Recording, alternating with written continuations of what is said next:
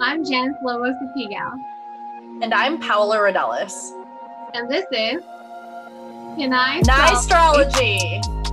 Two Pinays, one podcast, BIPOC poems, pop culture, and the planets. And the planets. Hi, Janice. I'm so glad we're recording again. Like, we're starting season two. Yes. Hi, Pal. And hi, everyone listening. Um, I'm super excited, but also it just kind of feels like a continuation of the stuff that we've been doing. So I'm excited. we took like a two week break and like that's it. It really felt like a month though, like considering everything that's happened since then. yes. I mean, yeah. Um 20 it's 2021 now. Happy new year. And um yeah it's been totally boring so far right? Just like nothing's happened so far in these first 10 days of 2021 i've been able to live my life as planned. Oh my god. Yes like we the, a coup kind of happened in the united states. Yes you know i never fucking thought i would live to see one happen where I live. You know what I mean? And and for it to be so broadcasted and public and happening almost like um like a fucking movie, you know? Like they go in, they do their thing, and then they get to leave. Like that was so fucking weird and wild to see. Um, amongst all of the other things, right? Like seeing it in like a super racist context and thinking about how far removed, but how close I am to understanding what's going on. Like last Wednesday, January 6th was quite the fucking day. Um, what what was that like for you, pal?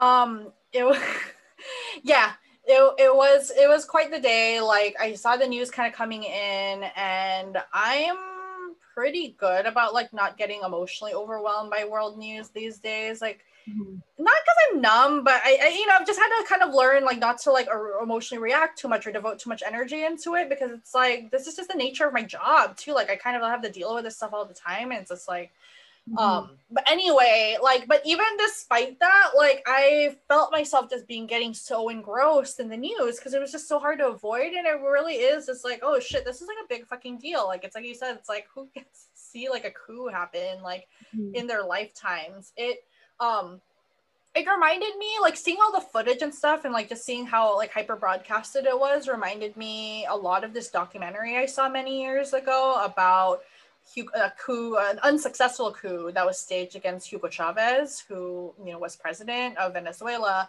And mm-hmm. what had happened in this scenario is this is this is this was in the 90s, right? Or maybe that was the early 2000s. And so this is before like smartphones but there just happened to be like an irish documentary team that just happened to be in venezuela in the mm. capital already doing a documentary on chavez when the coup happened like they were just there at the right place in the right time and so they were getting all this footage of it and so um it kind of the documentary kind of reminded me of just like what was like just happening and stuff um because again it was like in that particular particular case it was like a right-wing coup against this socialist president president and his administration right? And it was unsuccessful. Um, only lasted like 48 hours until like chavez and his administration were able to get power back and stuff. There was violence. There were people who like died on mm-hmm. the streets because there were like counter protests that were like coming out outside out of the coup.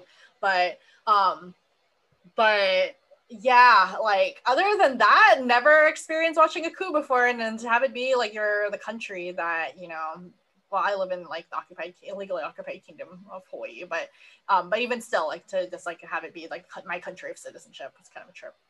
Mm-hmm. Yeah, totally. Like, I just couldn't help but think about well, one like I'm glad that you referenced the documentary too, because I just keep thinking about how this is the U.S.'s history, particularly with Latin America. Um, Pal, do you remember in college when we took that anti-slavery, anti-prison literature yes. class? It's still one yes. of the best. I, I still think it's one of the best classes I took in college. Yes, same, like same, fucking same. Like, and I could tell that everyone in that class was having their own moment with like abolition, was having their own like internal journey with understanding how like these narratives really are the foundation of like incarceration, of capitalism in the United States, and just kind of like our own compliance or like complicit nature, not because we have like willingly said yes to these things, but we've inherited that kind of system. And mm-hmm. so for me, it was eye opening because, like, definitely the literature, um, the professor who taught it, right, uh, Professor Dennis Childs at UC San Diego, was just such a fucking compelling speaker. Um, do you remember that? And the way that he began class one day, it was like we were having a conversation just like during the break before class. And then as people started to come in, they started talking about like how the readings were so wild and were so like um, like you know a lot of people were like oh we, we can't believe this happened in the united states and he was uh, going he was like really describing um, the history of coups in um, latin america do you remember that mm-hmm, he was talking about mm-hmm. nicaragua and i was just like fuck like this man is just talking you know we haven't even gone to the class yet but all of this context is the subtext for what we're reading in the book, you know? Yeah, yeah. I'm so glad you brought that class up again because um one thing that was like th- that was nice for me that day that the coup had happened was there just coincidentally happened to be a vigil that was being held right in front of one of the correctional facilities here um, to mm-hmm. just kind of honor and remember the prisoners um, in Hawaii. And yeah, like a lot of people don't realize like Hawaii has really like has such high rates of incarceration, and we're in like an island nation, right? That we have to send prisoners to Arizona because our prisons don't have space here. And mm-hmm. so anyway, so like yeah, this vigil was to honor and to remember prisoners both here in Hawaii as well as like folks from Hawaii who are imprisoned in Arizona who've either caught COVID or have passed away from COVID. And so mm-hmm. it was like really kind of nice to like, okay, all this like really awful stuff was happening on the news and seeing this coup happen was just like really overwhelming. But to then also just like then be in community like with about like 30 people, just like kind of like um remembering these folks and just kind of bring it back again to this issue of just like um, it's all the same like whether you're talking about abolition they're all just part of just like you know it's the intersectionalities right? Like this is like it's mm-hmm. all just part of just like a really fucked up like american imperialism. Mm-hmm. totally. Like i've been seeing too a lot of um, poets and activists who have been uh, leading the like the freedom all movement. Um, i'm thinking a lot about bay area poets who have been working with um, uh, people at San Quentin prison and how a lot of them, one, like already don't have a lot of access to medical care, right? And so for COVID to happen and to be brought in essentially um, by a lot of the, the guards or a lot of the police officers who work there, right? Like that kind of care almost becomes eradicated or impossible, you know?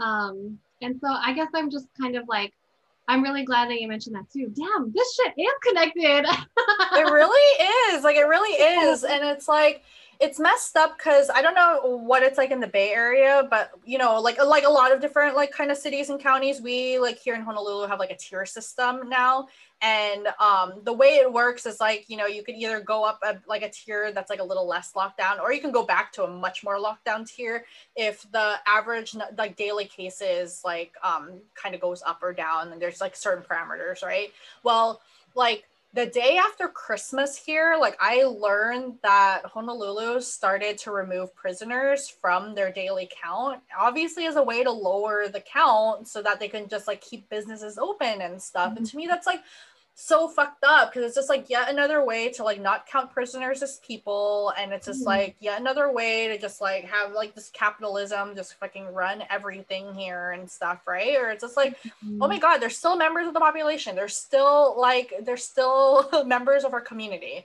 Just because we don't see them and they can't like leave these prisons doesn't mean like we should we should absolutely still be counting them in our covid counts.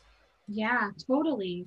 Oh my god. And then like at the same time, like when I think about the coup, like I wonder too how many incarcerated people are hearing about the shit like these white supremacists storming the Capitol and seeing the ways that the one like freedom is imbalanced and determined by white people and whiteness and white um I don't know white supremacy right?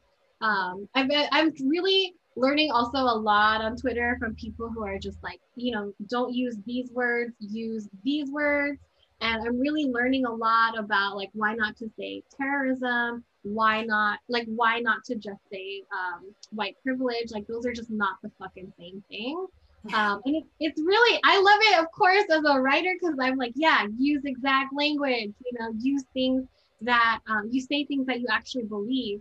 Um, so anyway i'm kind of my mind is just kind of like going everywhere right now but yeah. um, like i i don't know i just to think about how people who are incarcerated are seeing this news and um, a lot of them are incarcerated and in jail for reasons that don't i don't want to say that like you know like crimes need to be like judged or measured but in some ways in the system they are you know like i guess it's just like i can't believe that a lot of those people who stormed the capitol have not yet been arrested some of them mm-hmm. have right um mm-hmm. in like spectacular news like it's sort of been um uh it's it's it's on the press like who is being arrested and who's not who can't yeah. be found like it's really fucking crazy to me that there are people who are just being arrested now and that there hasn't been a press release or there hasn't been like um, a media coverage or some kind of conference to explain what the fuck happened you know? Yeah. I'm yeah. that. Yeah. That is such a fucking good point. Like there is still a lot to process and i think like we're only seeing the beginning of this which kind of like you know is like kind of like oh that's that's a lot to even think about too right because like inauguration day is like 10 days away now it's just like oh my god but mm-hmm. mm-hmm. you know this is an astrology podcast so of course like i want to mention the astrology of all of this too like on the 6th when the coup started, like Mars was still in Aries. It was like in the final degrees of Aries, yeah. and it really fucking like left with a bang. Like this is um and then it moved into Taurus. And I i've been talking on the podcast like about like what to expect with Mars moving into Taurus. That this first couple of months in 2021, like I know people have a lot of high hopes, but I already was like, no, it's it's gonna still be like really, really fucking messy. And a lot of it's because like we're starting to see it now, like in January, but we'll see the full completion of it in early February. But like all almost all of the planets are now moving into Aquarius, mm-hmm. except Mars and Taurus. And Aquarius and Taurus like square one another, and so you've got all these like like Aquarius placements, including Saturn, like now squaring this Mars, right? And it's interesting that we talk too about like prisoners because Saturn like can signify like prisoners in prisons. Um, mm-hmm. it is the planet that kind of signifies that, and and then Mars is like absolutely like can be like protesters, right? Like these fucking folks like trying to do a coup. Like Mars is absolutely the planet that's gonna cover like a coup, and mm-hmm. so um it's and then I think one of the kind of um, so Uranus is still in Taurus, and so that Mars is eventually going to conjoin a Uranus, and Mars and Uranus together is going to be like it's just screams like instability and like unexpected actions and turns, and so um, and I think that like aspect is going to go. Let me see real quick. Um, yeah. Oh yeah on the day of inauguration, like Mars is going to be like exactly conjoined to Uranus that day. so we'll fucking see what happens. Wow. Holy but there's a lot of questions too, right? On just like, okay, now that the coup has happened, right? Like what what's next? Like there's been talks about doing the 25th Amendment on Trump. There's been like talks about like impeachment, like and impeaching him. Um, he's already conceded, he's conceded, which is like good. But um but yeah, like I, I I'm like a little bit like you know cynical with the Democratic Party and whether they're actually going to move forward with mm. things. But I hope that they move forward with um one of the two options. Like if they if you know he like you know a lot of the Republicans and people in general are saying like well, what's well, come on he only has like ten days left in office. But if we impeach Trump, then like if he successfully gets impeached then he's not going to have like a lot of just the same kind of privileges that other presidents will have after he's done with his presidency. Like he won't have mm-hmm. the security detail, like he won't have like the pension, like he won't have like a lot of these things. And yeah, um, I'm down for that. Yeah, totally. I I was thinking about this. He also won't get to like travel on the U.S. government's dime either. Um, but when I read that he would lose his FBI or security, so you know, uh, his his detail, I was like, good. Like, I was like, I, do, I, I do wonder too if those people um, enjoy um, protecting him. But anyway, that's like another thing. I guess I was gonna say um, something about that too, pal. Um, like, I think when the coup happened, I guess I just want to think too. I know you mentioned like feeling numb, like hella felt that too, you know. Um, and then like later that day and and even the next day, I could tell that even though like mentally I was really numb to what was happening, my body was like, oh, like we just kind of survived something, you know, or even all of the images that I'm seeing almost kind of like, I don't know how to say it, like they just kind of like penetrate my mentality and they just kind of mm. stay with me for a while, you know, and the way that I was processing it was like sleeping a lot it was like texting people. I remember I texted you and I was like, oh my God, is this Mars from Aries and Taurus? And you were like, yeah, right. What did what did you say? You said it was like right as um they started breaking up uh their protest. Yeah. Yeah. Yep. I was just like, that's so I hope I don't know. I was just like, well, you can like see the transit. That's just really fucking crazy to me. But yeah, like I guess as people start to process and think about what happened last Wednesday, I hope people can think about like where in their body did they kind of store this knowledge or this realization about how um, we are impacted. You know, like where does it where does it live for you? How do you let it go? Um, I think that's really important to process. So mm. I just wanted to like share that for folks who are listening and still kind of trying to understand. Like there's so much we don't understand right now. You know. Mm-hmm, mm-hmm, um, mm-hmm and I just feel like, oh, I was listening to, um, I listened to the Leo Today short, very short podcast on Spotify. I've heard that one before. It's been a while since I've listened to it. Yeah. Yeah, I really like it. And it said at the end of it for today, uh, for Leos, so maybe this applies to you too, pal, but it said something at the end like, when much is uncertain, everything is possible and I was like, oh shit, like that kind of resonates with me today. Um, and it resonates with a lot of our world events. But I think, I mean, I, I, think it was meant in a positive way, but there's also, of course, like the negative side. And I think that's important. Like there is so much uncertain right now. Uh, but what's also, what also has just as much of a chance at positivity or what also has as much of a chance of like shit going wrong is like shit going right and people demanding what they need. So. Hmm yeah, that's what I think about, and I'm still kind of processing all of it. But yeah, that coup was fucking crazy, fucking crazy. Yeah, no, thank you for sharing that. That's such good like Cancer Moon question. like, where in your body are you feeling and like processing and like need to let go like certain things that may have like been like pinpointed because of this mm. coup. And so i'm glad you said that. And that that message does resonate with me like both like globally as well as like on a personal level. Like i do feel like just there's uh, just a lot for me right now going on like is just uncertain on like all different levels. But i have been thinking a lot lately too about just like the opportunities that like arise from that. Mm-hmm. so yeah. it, to me that's very very saturn and jupiter in aquarius like together because like Saturn really is sometimes like cold, cold hard realities and limits, mm-hmm. but Jupiter is always like faith and the bigger picture and mm-hmm. um and yeah and and opportunities. So yeah, the age of Aquarius is upon us. oh, Aquarius. Yeah, we'll I'm sure we'll be talking more about just the astrology of the current times over like the for this new season because it's like really like every planet's going to be in Aquarius like over these next like there's going to be a Mercury retrograde in Aquarius like happening at the end of mm-hmm. this month. So, um yeah, mm-hmm. we'll be talking more about that yeah. Sure. I have a feeling we'll also be talking a lot about precedent, right? Like I think a lot of people were talking about like um, you know, how Twitter has, you know, like banned Trump uh, for an indefinite amount of time, but or is it forever? Is he gone from the platform forever? They, I, I've been seeing the headlines saying permanently, but again, like I think you're right. Like I don't understand exactly what the nuances of that. Yeah, I, I, I totally understand the people who are like worried about free speech rights and censorship and things like that. I totally am worried about that too.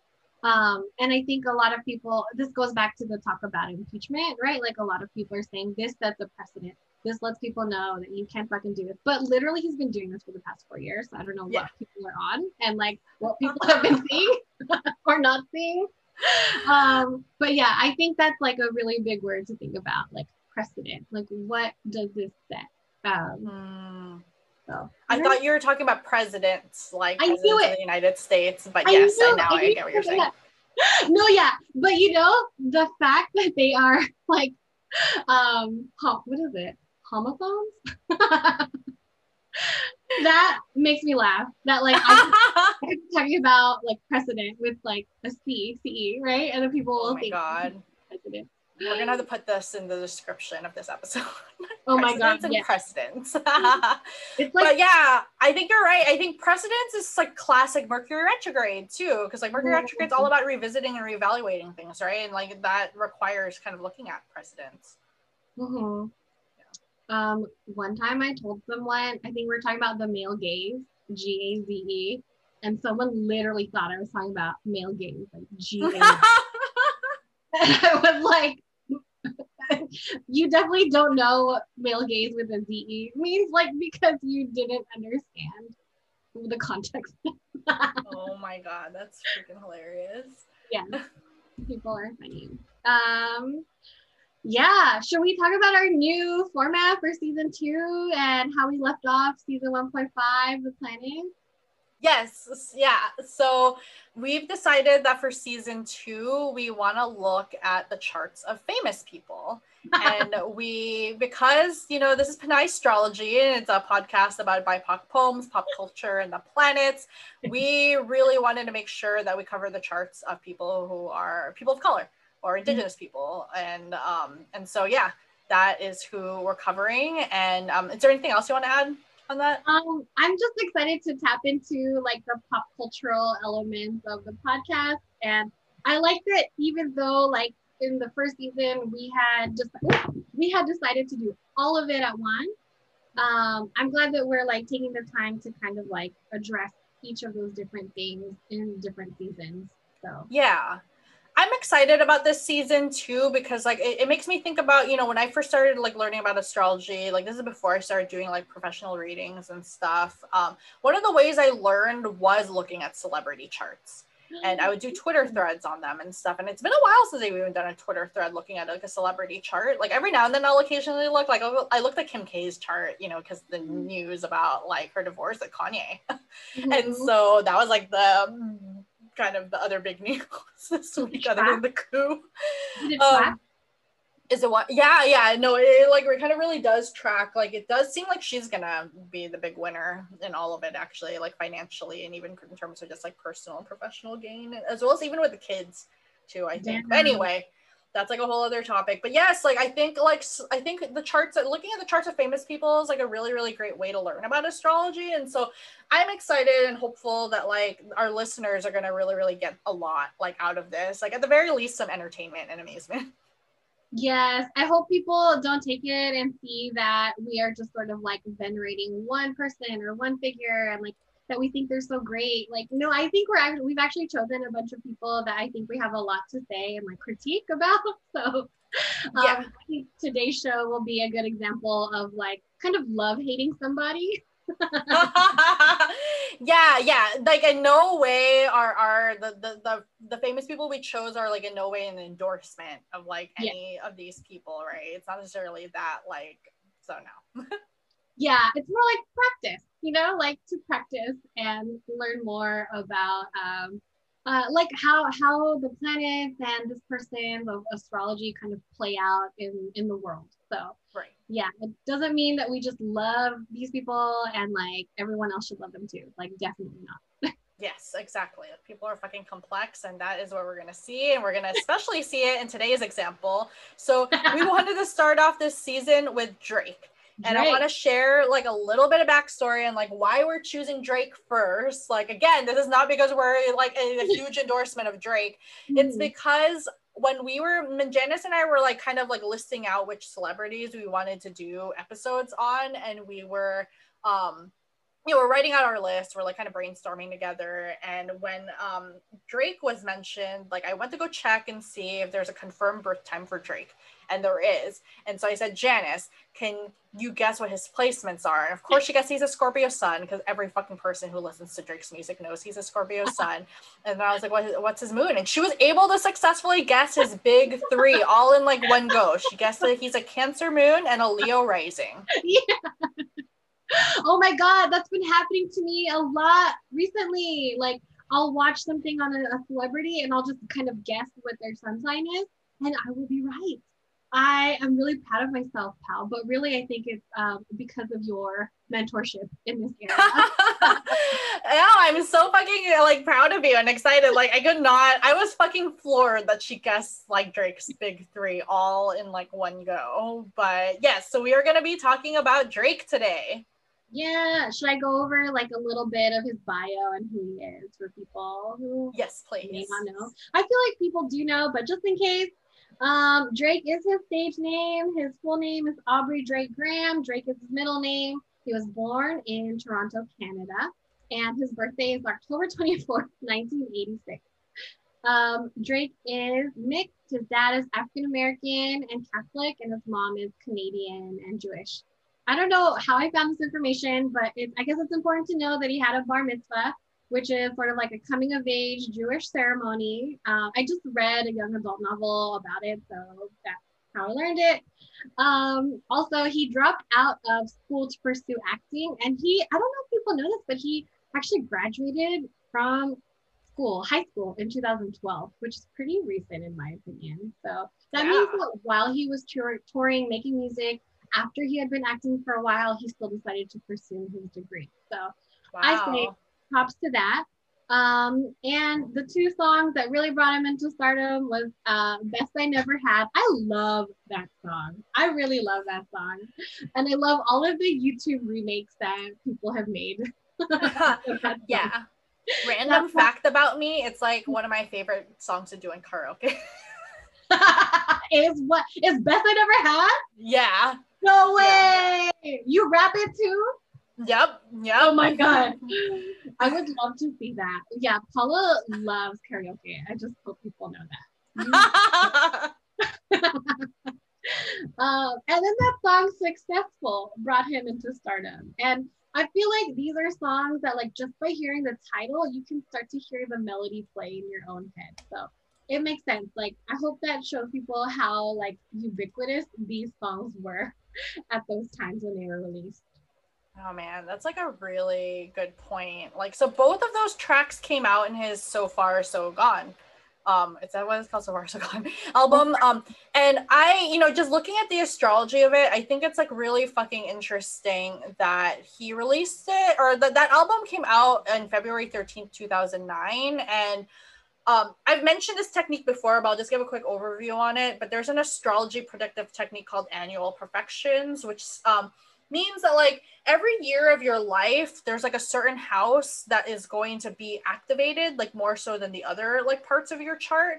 And you know, each house is in a sign, and then so you'd look at what the ruler of that sign is for that year, and that's also going to then become like your most activated or like the most important planet for you this like that year. So, for example, like every single 30 year old out there is going to be like have their seventh house of close relationships activated, which means close relationships are going to be the big theme of that year. But the difference between every 30 year old is like some 30 year olds like me have their seventh house in Scorpio. And so, like, Scorpio is ruled by Mars. So, Mars is going to be the most important planet when I'm 30.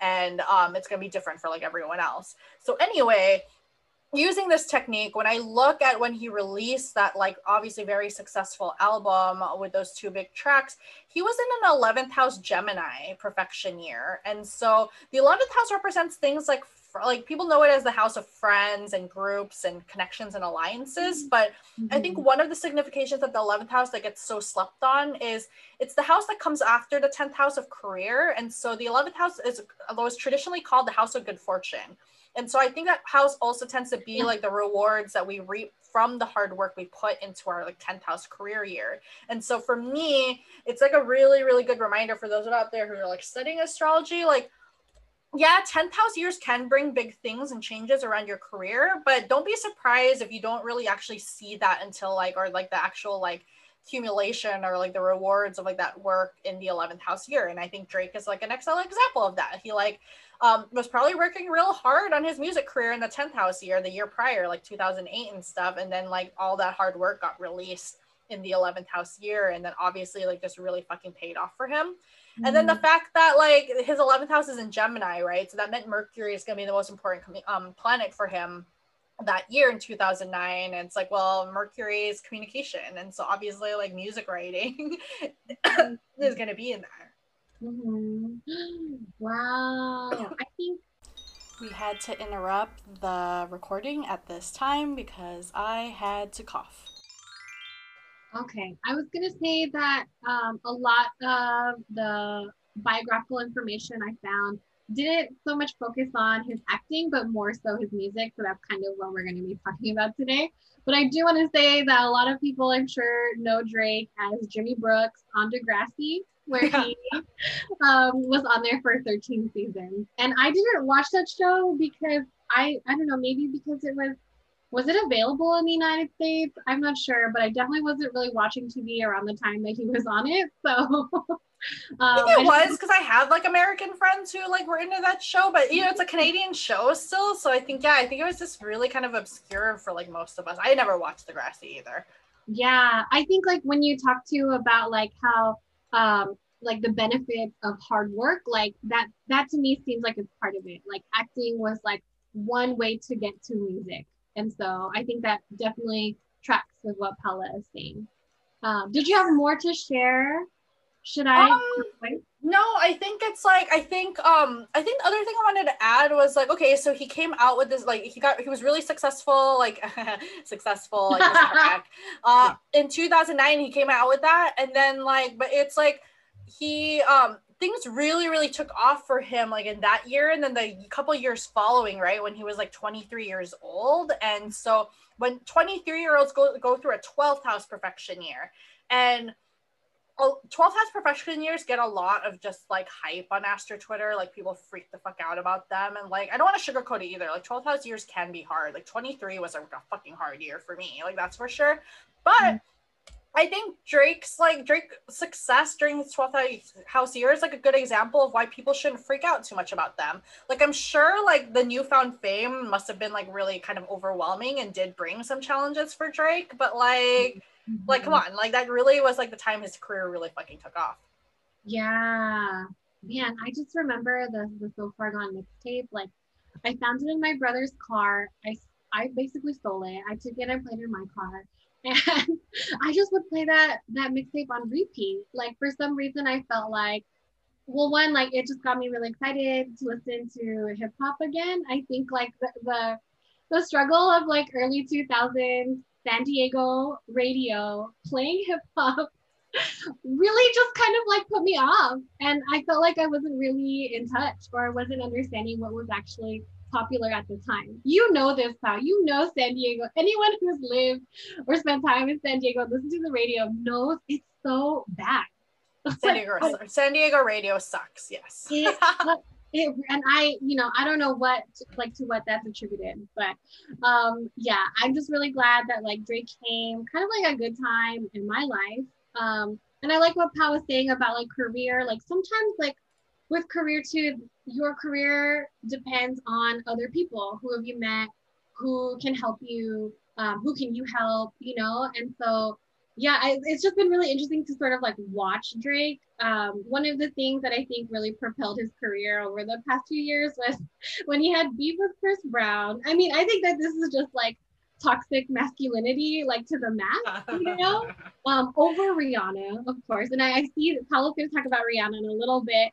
Um, but yeah, like he had some beef with Chris Brown and Meek Mill. And I think I wouldn't be surprised if some of that is about Nicki Minaj too, because when Drake came out, Nicki Minaj was also rising to fame around the same time, you know, and that was her her rise was very refreshing to me. Like mm-hmm. for for a time, she was the only like other female hip hop artist, and um, there's a hip hop poet and rapper that I know. She was like, "Yeah, Nicki Minaj is like the only person we have right now who is on a very public stage."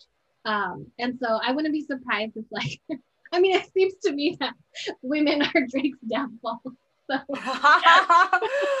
Oh my god, that's so funny to kind of think about because um, he does have a um, so um you know venus is going to be like the general yeah. like significator of relationships though i would also like let people know like you know just as a side note like also look at where your seventh house is if you have planets in the seventh house or look at the planet ruling your seventh house but yeah mm-hmm. venus is, is a good planet to look at too when it comes to romance and drake has venus retrograde in scorpio in the fourth house along with like you know three other planets in Scorpio. He's got very strong Scorpio in his chart.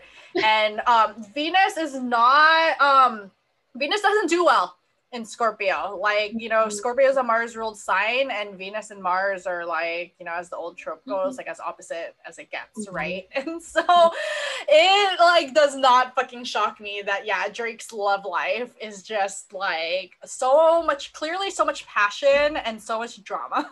Mm-hmm. Yeah. I'm so glad you brought that up because um just looking at his chart, like there's just so much Scorpio. It's really fucking crazy how much there is right there. So maybe we could share that with people too, since it is like confirmed.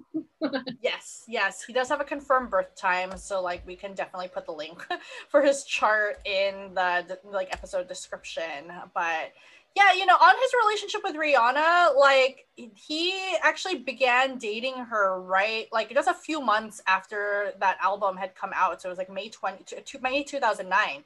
So it's still mm-hmm. that Gemini like 11th house profection year and I think I mean that relationship not only was his like his beef with Chris Brown and Meek Mill did like kind of like really kind of put him in the spotlight, but so did that relationship with Rihanna and some of that beef with, with Chris Brown was because of the relationship with Rihanna, right? Mm-hmm. And so I think that is also classic 11th house, even though like romance isn't like typically under the 11th house the fact that like the 11th house is friends and connections and i mm-hmm. think rihanna opened up a lot of doors for him that's for mm-hmm. sure whether it was like very like explicit and blatant or not yeah. You know, it almost seems like shit, like he just had kind of like a wild ride in his career and personal life. Like, do you remember um, the? I remember this because my students would always talk about it when Drake was beefing with Meek Mill, and there was that like very infamous lyric where he was like, um, "Are you on a world tour? Or is that your girl's tour?" my god, that was the best. That was the best. Like I, I think for so you know, conflict brings change, but conflict is also sometimes really interesting to watch if it means no consequences for you, of course. So I just I remember that. Um, I don't know why that came up as you're talking, but yeah, I wouldn't so be surprised if Rihanna, Nicki Minaj, Lil Wayne, his mentor, if they all just kind of like helped open these doors. Yeah.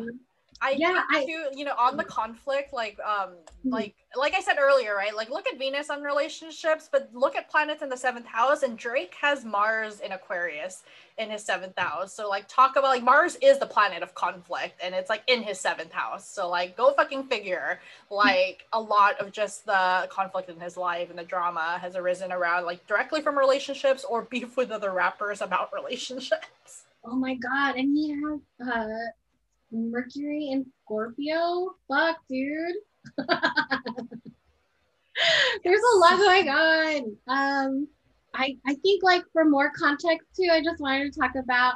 I don't always like this description, but I've heard this from things I've read and other hip hop journalists that Drake came to represent a younger and intelligent brand of hip hop. I don't like that. I don't like like the phrasing of like calling like a certain generation or like crop of rappers like intelligent? Because does that what would that mean then that everyone else was unintelligent right? Like i don't necessarily agree with that but there was um i i think in many ways like these people push hip hop. They push people to think about what's going on in the world and like how to use the self as a vessel to talk about what life has been like or what life is like you know? And to me that's a mm-hmm. very artistic way. So really maybe what's more accurate is saying that they came to represent a younger, more creative, uh, differently creative, artistic brand of hip hop.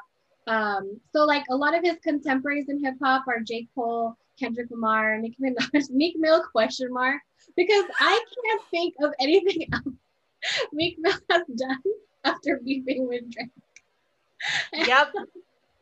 yeah. I think the know- only song I can think of is the one that he has with Drake. Yeah, he has one with Nicki Minaj, but she is just way better. I mean, I'm sure Way he has better. more. I'm so sorry to all of the Meek Mill fans, but I'm not I'm from not. Philadelphia. I don't know. All I know is Philadelphia writes hard for him, but I don't know about the rest of the, the world. So, um, oh my god, yeah. one of the other things is that like Drake sings and raps, right? So I think it's fair to say that his contemporaries, he has contemporaries in R&B too, which include Chris Brown, as we've just talked about, Trey Songz, August Alsina, not so much. I do like August Alsina. Sorry, just like a side note, because he took time off from being famous to take care of his family. And I don't know if a lot of mm. people know that, but I just really admire that. So, anyway, his mentor is Lil Wayne, and I would say that he's the most popular Canadian rapper. This is totally my claim um, because I looked at other Canadian rappers, and there's Kanon, who had like a bit of a, uh, I don't know, stint on MTV for a little while. Kardinal Offishall, who's kind of like a, a reggae artist. Um, but do y'all remember Paola? Do you remember Snow, the white Canadian rapper from like No. he sang a uh, what's his most popular song? Informer. I don't. He like speaks patois, but he's like full on white, like snow. Um, Wow.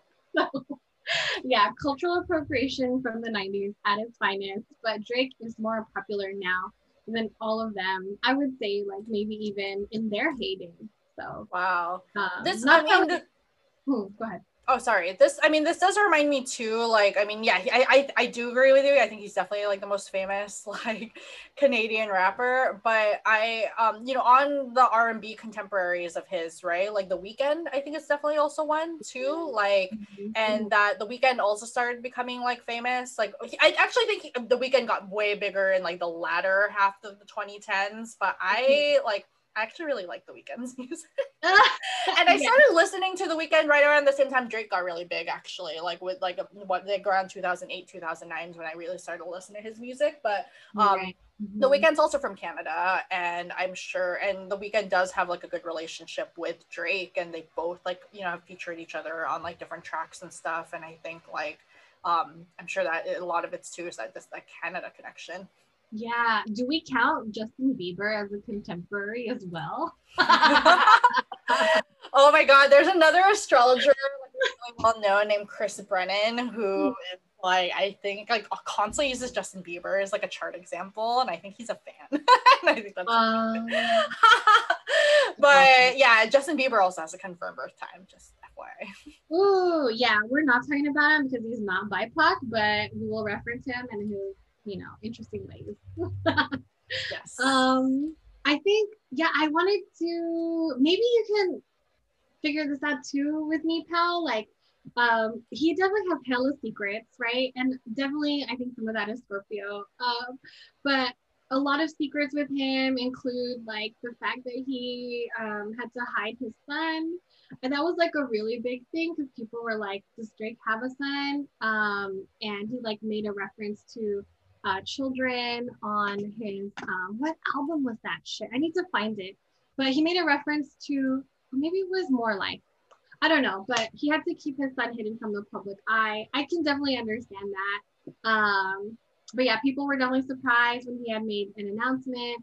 Um, I remember the album Views when that dropped in 2016. It didn't have any sort of like prior press release. It was just like, I'm dropping this album, you know? Um, the element of surprise uh, seems to like, what is there a, a, a planet or a house that kind of tracks with either of those things? Well, for the kid, for his, um, well, firstly, yeah, I think for the secrets in general, yes, that is the big stereotype for Scorpio is that like they can be pretty secretive, and not all Scorpios are going to be like that, of course, but with Drake especially, yes, because all of those Scorpio placements of him are in the fourth house, and like I complete, I can relate to that. Like all my Leo placements are in the fourth house, and Leo is like a very showy sign, but for me, I think it does tone mine down like a little bit, and so with his child like it is really interesting to me that like he has um the children are going to be the fifth house in astrology. And so his fifth house is in sagittarius where he has saturn.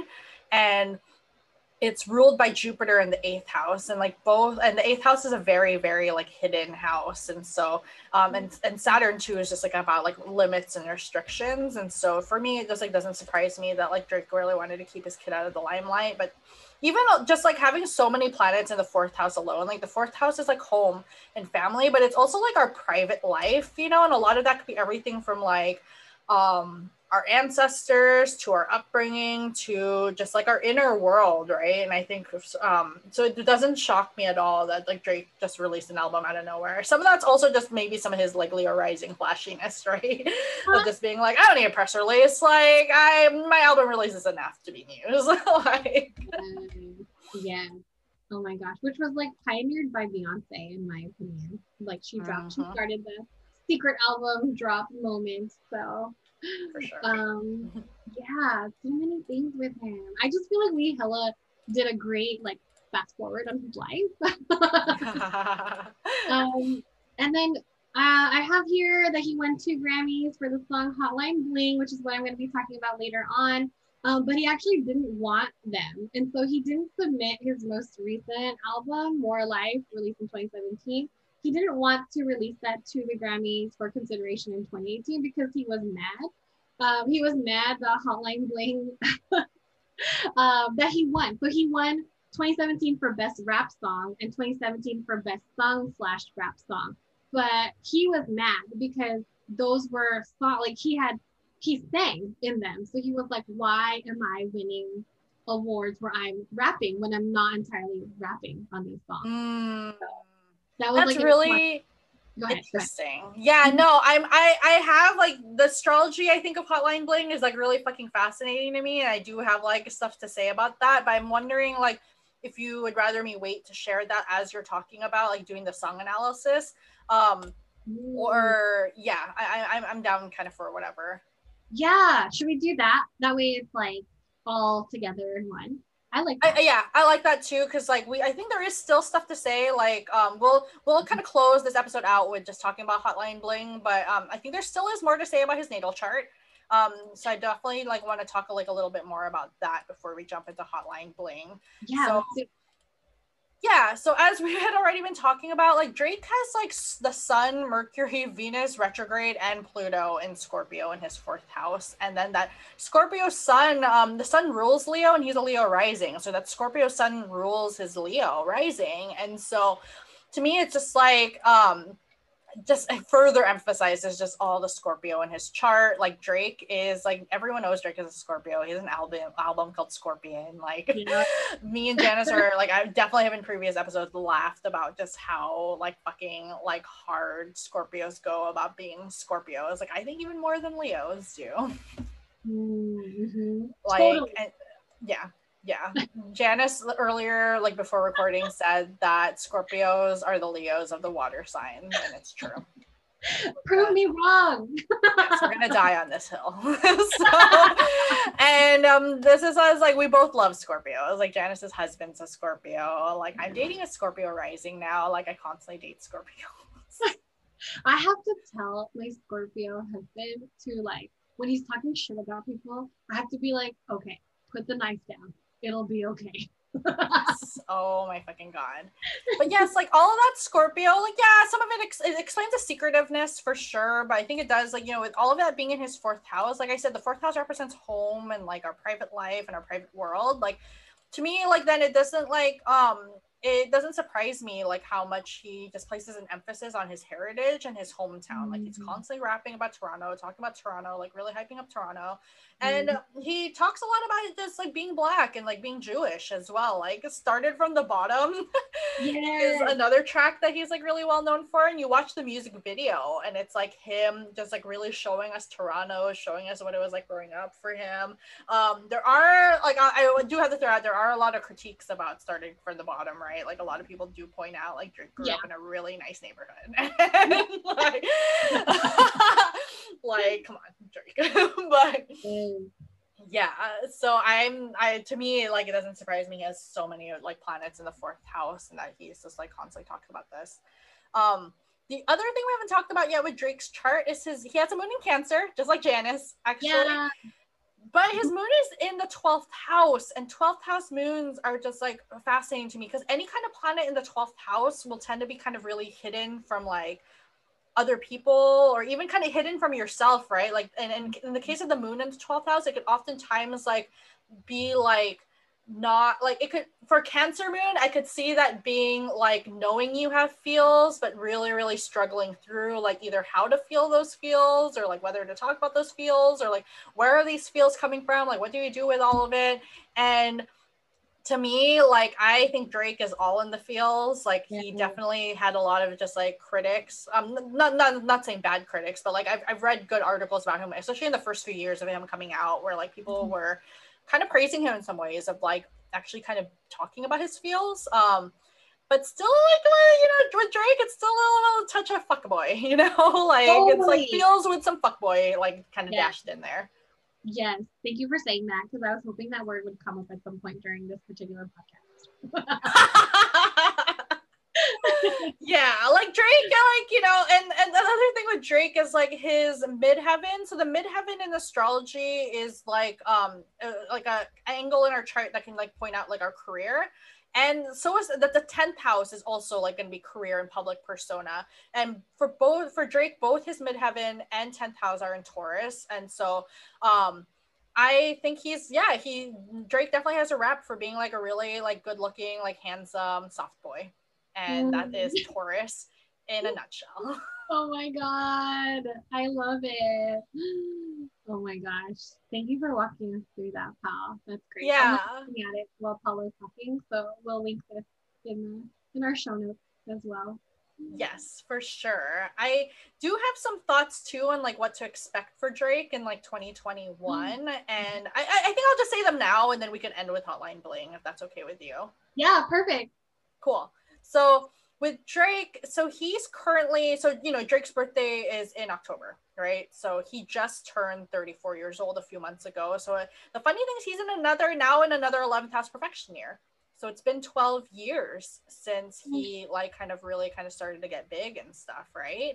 And oh, so, um, you know, with annual profections in astrology, like our lives do tend to come in these like 12 year cycles. And so I'm really fucking fascinated to see like what is going to be in store for him this year because it's now been 12 years since his music career really took off. It means Mercury is going to be the most important planet for him because his 12, his 11th house is in Gemini and so Mercury is going to be the planet he needs to watch for. And all of the Mercury retrogrades this year are going to be in air signs. So that's like for him, that's going to be Libra in his third house, Aquarius in his seventh house, and Gemini in his 11th house. And I wonder, um, one of my possible like theories is that um because mercury and like therefore mercury retrogrades are going to be big for him i wonder if he's going to kind of throw it back and like get some inspiration from his previous work. Um and i also wonder then you know if that 11th house year also was like where rihanna got like really big for him if there's just going to be kind of new romantic relationships or flings that are going to be like throwing some new like musical inspiration for mm-hmm. him or uh, hopefully not cause new beef but maybe maybe new connections for him too just in the same way he kind of got that um 12 years ago and another thing that stood out to me is there's um I did notice, and this is, I won't go into too much of the weeds of this, but there's another predictive technique called zodiacal releasing that I look at where certain like parts of our lives, and it's different for everyone, will will just have peaks. And for Drake, I did notice that between July 22, 2021 to July 16, 2022, he hits one of these career peaks. Holy and shit. I do think it's going to be a challenging one for him, mm-hmm. though. And um, I kind of wonder if he will release new work that won't be well received, um, but will still ultimately do well for him, um, or some or something. What kind of challenges may possibly come up in terms of just a new career ventures for him? So I'm really, really interested in seeing what's going to happen for Drake. Um, totally um, this year. Wow, and that's all um, during well, you know, kind of, yeah. I don't know, kind of during Leo Leo season or the start of end of Cancer Leo season. So yeah we will see. Wow, I love this. I love that you did a uh, sort of like prediction for Drake in 2021. Pal, this is amazing. I know Drake. Listen to this, hopefully, and then you can always hire me as your astrologer. yeah. Oh my gosh, his barber is Filipino and like one of his best friends. I forgot to say that. No ways. Okay. Yeah. Oh my god, I'm gonna manifest this. Drake. yes, I mean, you know, diaspora Filipinos are everywhere. Hello Filipinos in Toronto. I oh love Toronto. I have a I don't know. I have a mentor who lives there, so I I couldn't go this past summer, but for the past two summers I have gone and visited her and um yeah i just love there's like there's an energy in that city that to me is like really almost exciting as new york city um but not because it's not as like i don't know. It's just not the same kind of um tempo but yeah, yeah. i they love drake there um and it makes sense. Um for anyone who travels there i i learned that like people don't call it the six so don't do that. Um, and actually, Pal, I wanted to ask you too, like, is there, and we didn't do a game this time around because we just didn't, but maybe in the future, um, is there a, a song that by Drake? Is there a song by Drake that you think is like a sleeper? Like you really like it personally, but it's not as popular as like, you know, Best I Ever Had. It's it's from Time featuring Jhené Aiko. Ooh, okay. I don't really know that one. He has a lot of songs, but I'm gonna listen mm-hmm. to that. Why? Why it. that song? Because I like both of them, but it is like yeah, it didn't get big at all. Like I think it's it's it's mellow. It's um it's yeah, it's it's it's a really really kind of mellow one. Um, but yeah, I don't know. It really spoke to me at the time it came out, and I can't remember off the top of my head when it came out. Like I'm pretty sure it was like 2013, 2014, like around that time. But mm-hmm. I remember just having that one on repeat like a lot, a lot. And mm-hmm. so that's the very first one that popped in my head. Mm-hmm. How about you? Mine is Marvin's Room. Mm, um, that's a good one. I know people liked it, but I feel like it's that kind of song that's so fucking sad and mm-hmm. so self-deprecating, definitely in a fuckboy way. But like it's also super honest and it's like so raw that I think it's hard to contend with. And it's really kind of like sad to admit that like this is a favorite song, you know, it's hella mm. in my opinion. Um, but it's just so sad in in tone with the lyrics and um, with the phone calls that are sort of like sampled in between the different verses. Like that shit is so sad. Everyone knows what it's like to be on a phone call, uh, receiving news that you don't want. You know, mm. That's why I just feel like for people to admit that they love Marvin's Room would be to admit that they're also in their field. And people oh. love to repel themselves from their field. So yeah, I love yeah. yeah, you should listen to From Time. Like From Time is definitely like classic Drake, like soft boy, fuck boy, because he yeah. definitely is like very honest in the track and it's definitely mm-hmm. in his feels, but it's definitely like a little bit like you see the toxic part of like I could only imagine what the fuck it's like like being in a relationship with Drake. But actually I can because I dated someone who was born mm-hmm. like two weeks after Drake. So it's so pretty much the exact same chart except for with the Aquarius rising. But anyway. Um but yeah, like a lot of just the lines in that particular song are just like um yeah drake just deeply like kind of clearly like kind of caring about someone but like also like being just completely incapable of like articulating it to that person and showing it to that person like it's um and but like wanting to like change but like having no idea fucking how to like it's it's a good i like it. It's yeah. it's sad but yeah, yeah typical soft boy fuck boy. Drake just does devastation really well oh, oh my oh, god. Yeah that one's good and you know he talks too about his relationship with his father in that track and it's just kind of like a little sad and like a little bit beautiful but also still like man you're still such a fuck boy that like he's mm-hmm. you know he, he is kind of making like the implicit connections of just like a lot a lot of his like relationship problems and his problems building intimacy come from like his um kind of just shitty relationship with his or non-existent relationship with his, a relationship with his father. Yeah totally. People the way that they grew up, however they were parented, that totally has an effect on people's outlook on dating and relationships. So I'm glad you pointed that out. Um, should I talk a little bit about, you know, not the poem, but the song that I'll be talking about this time? Yes. Oh my God. We so we we were talking as we were planning season two. Like Janice was like, "Well, what do we do about the poem?" And I was like, "Well, most of the people we're talking about are musical artists and mm. Like songs are poems. Yes. Period. Um, yes, we're gonna talk about Hotline Bling, which was released in 2015. I just I still love that song. Um, that's actually a really good karaoke song too. Now that like we've talked about it, I hope people do. Wait, you said you is that yours? No, you said no. Best, best I ever had. Yes, got it. Okay. Um, yes, I like Hotline Bling. Uh, it led to a cultural phenomenon of his dance moves. I think it really cemented the fact that he has dance moves because a lot of people will reference that video when they um, think of him. Um, also, I think it cemented the like millennial baby pink color that became very popularized after the video was released because a lot of the women who are in that video posed as like call center workers um, were wearing baby pink t-shirts that said 1-800 hotline bling. Um, also his like puffy red orange jacket and tims led to a very popular halloween costume that like a lot of people had it. And it's funny, right? It's a costume, but it's like, are you really wearing a costume or are you just being the fuckboy you are? yeah. Well, I think the other thing to like just add to this, uh, how big of a cultural phenomenon this is, it's like it's such a big meme to this day. Yes. Like, that song came out how long ago? Like 25, like six years ago already. Mm-hmm. And it's like we constantly see that Drake meme still of just like the oh god, I'm not gonna try to like verbally describe like, it. You all know. You yes. all know what the memes are, the hotline bling memes. Yeah.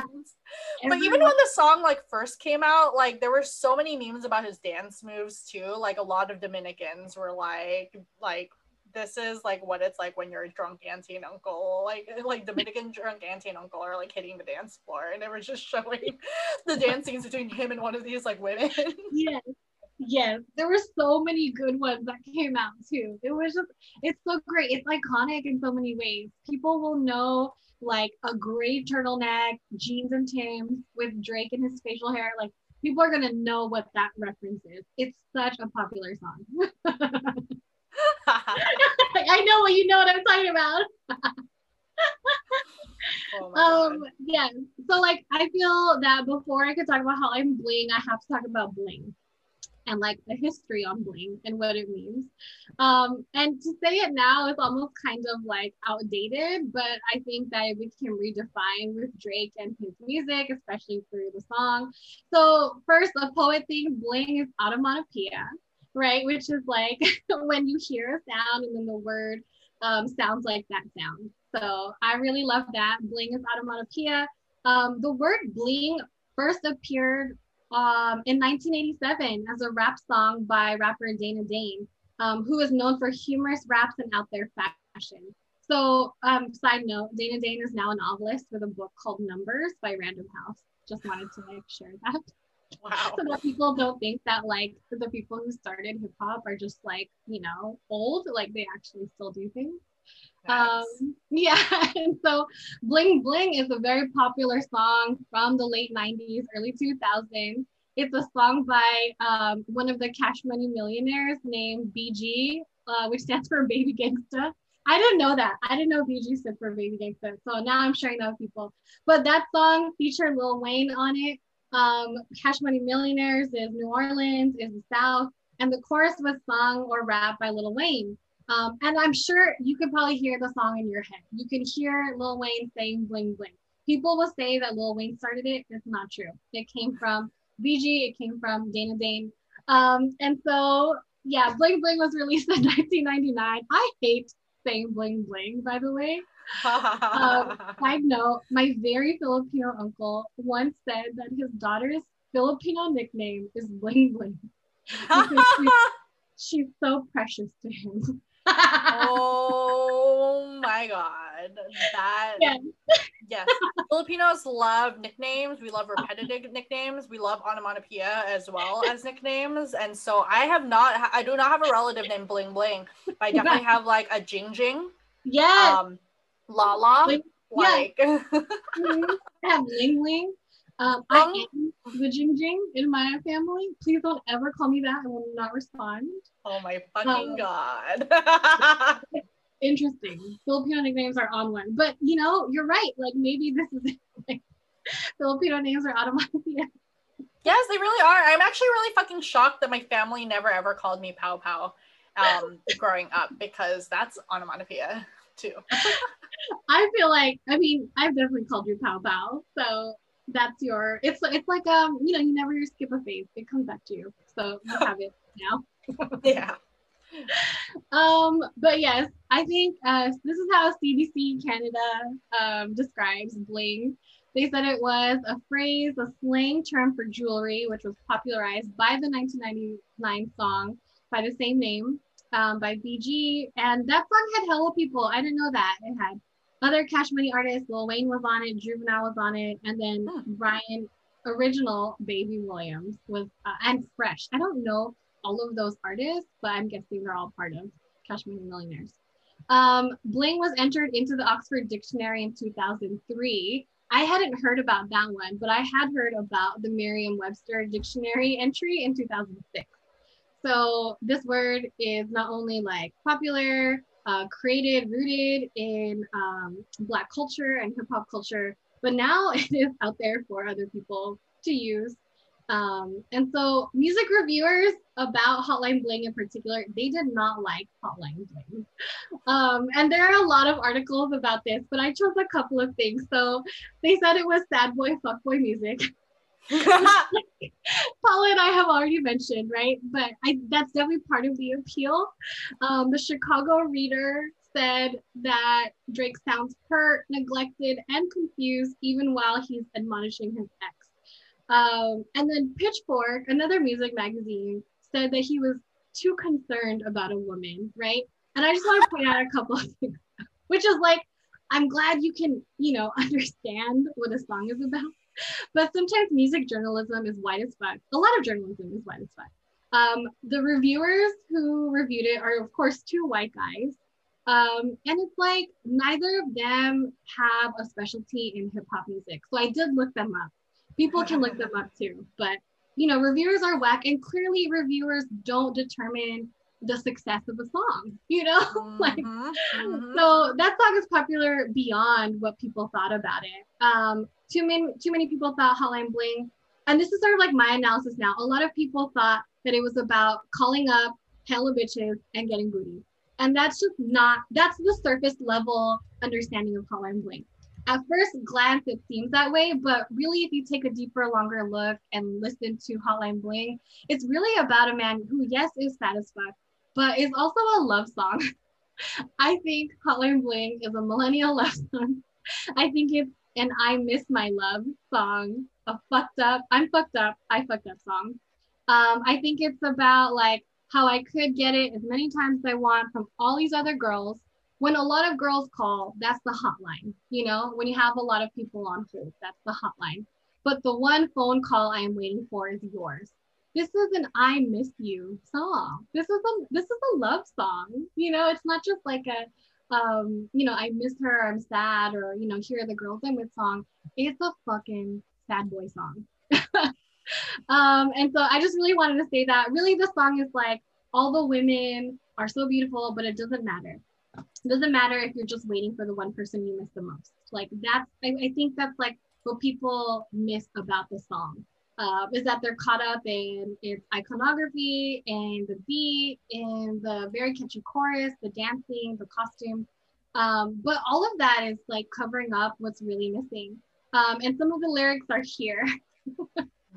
um, ever since ever since I left the city, you got a reputation for yourself now. Everybody knows, and I feel left out. Girl, you got me down, you got me stressed out. So it's like he had to leave he had to leave, maybe for his career, as we know, for other reasons, but like he basically chose another place over her. And she's hurt too, but it's like he's upset at her success. You know what I mean? Uh, running out of pages in your passport. I don't know. I thought that she was Sagittarius. Paul, I hope you like that too. Because if she's running out of pages on her passport, she's going. She's adventurous. She doesn't need you. You're an accessory to her um, and then I looked it up, like the compatibility between the Sagittarius and the Scorpio, and they're both very like physical in their love adventures. Um, and yes, so basically, like they can read each other's body language even from afar. So I don't know who the song is about or what it's like. I know what it's about. I don't know who, but I'm hoping that I it's a Sagittarius. So yeah, that's kind of my analysis on Hotline Bling. Um, anything, pal? What do you think? First, like I remember listening to this song and being like, "Damn, I'm happy for this woman, whoever the fuck she is." She's like hanging out. She's got some new girlfriends. She's like Hey. running out of pages in her passport. She's Mhm. like got like a reputation in the city. Like I don't Uh-huh. fucking care what her reputation is. She has a reputation. like Yeah, right? she Yeah. sounds like she's ha- li- like living her fucking best life. So Yes. He is a whole ass woman with Drake, without Drake. Even better yeah.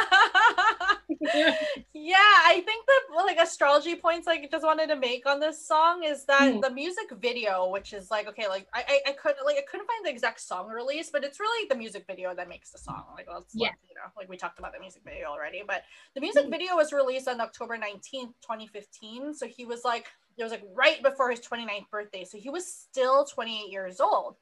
And that means like when 28 year olds go through a fifth house year. And so for him, his fifth house is in Sagittarius. And the fifth house represents things like creative projects.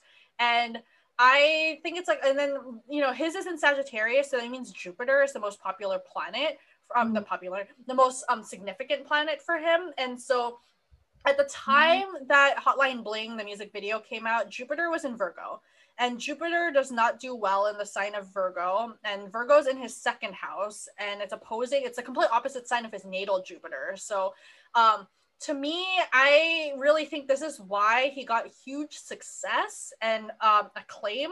Not maybe not acclaim. He got huge success and he got like a huge like following from this um this hit despite the negative reviews from critics um and that also i think it's really interesting that he wasn't really like quite proud of this um of this hit and so to me that just screams like jupiter and virgo of just being like like especially with you with the explanation on why he didn't like like this hit you know like jupiter and virgo tends to really struggle with seeing the bigger picture it just like hones in way too much on the details sometimes it makes it sometimes a way too big of a deal on like the details, right? Like the struggle of like seeing the forest or the trees in the forest or like whatever that phrase Mm. goes. That's very, very Jupiter and Virgo. And so for me, like I just think it's so funny.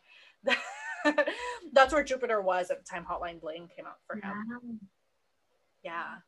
Damn, Yeah. that's crazy. yeah, I just I love your notes on this. Keep going. yeah, th- I think the final note, and I think um yeah, we just talked about this in our last episode, right? Because the last episode we talked about Saturn. So Drake was going through his um Saturn return when the song and music video came out and drake like i think it's like really fascinating like so um everyone goes through their saturn return around the between the years of like you know or ages like 27 through 30 and Mhm. so drake like both of us actually has saturn and sagittarius. And so saturn was in sagittarius like between like december 2014 through december 2017 and so I think to top it off, like not only was like Drake going through his Saturn return, but then his like following profection years, like that came that happened like right after Hotline Bling came out, were in Capricorn and Aquarius, which are both Saturn ruled signs. So, um, and those are the years that he won awards for this song in 2016 and 2017. So it's really, really interesting to me that Hotline Bling was his Saturn return. And again, like going back to this idea of like Saturn returns aren't all scary. Like I had a great Saturn return overall, and Drake clearly like got like even bigger during his Saturn return. But it is funny that it was like kind of a mixed bag for him. Yeah, yeah. Damn, that's so crazy. When once you said tw- that he was 28 when the music video was released, I instantly thought Saturn Return. So I'm really glad you have that here in the note. Wow. Yeah, Big Saturn return for Drake. So This is so great. Actually, this is like so fun to talk about celebrities and um, you know, their charts and their biggest hits. So yeah, I'm really happy. I'm super excited to talk about like other um, celebrities like in this upcoming season. I thought this went really, really well. yes, I'm so excited. Um, I hope that people listen and then like, you know, tag us and let us know what else you know about Drake and what else you might um, you know, what other kind of like outlets you have on his chart because I'm like super curious now. I'm wondering like about his other songs, other albums. Like there's so many different ways to approach him and like his work. So This was, Yes. so great. Huh? yes, definitely. Like, you know, especially for those of you who like follow us on our social media, like feel free to like chime in on just like your take on Drake and if there's other things you've noticed. Like there's only like so much time. Like, you could go on and on and on about someone's natal chart, but I yeah, I'm also looking forward to what other people have to say about Drake and his astrology. I'm going to now listen to him for like the rest of the day. Me too. Me too. All right, should we do our shout outs? Yes, let's do shout outs. Um, shout out to Drake.